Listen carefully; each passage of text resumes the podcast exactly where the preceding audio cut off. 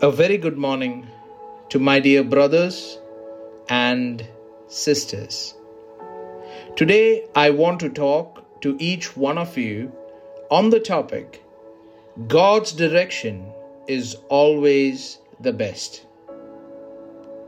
Many of us are conditioned to make our own decisions which are influenced by the things around us. Some of those decisions may work and some might fail. And when we experience such failures, it may either build us or cripple us. Every decision in our lives requires a direction to take.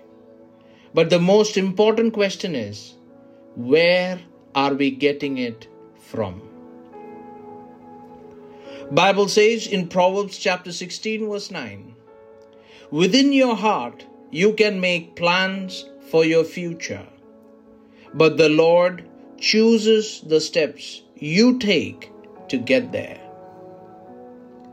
This verse should make us understand this truth that we all need God to direct us and help us decide for the future He has planned for us.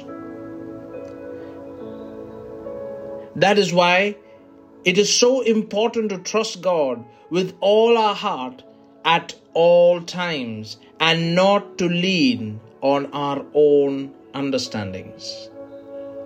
Because our understanding will deceive us, but God's understanding will establish us. My dear brothers and sisters,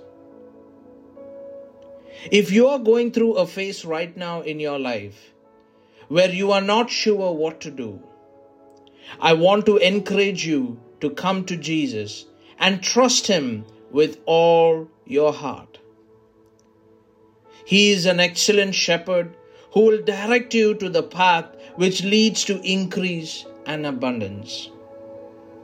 Always remember, we need Jesus at all times, and His direction is always the best for each one of us. May God bless you all abundantly.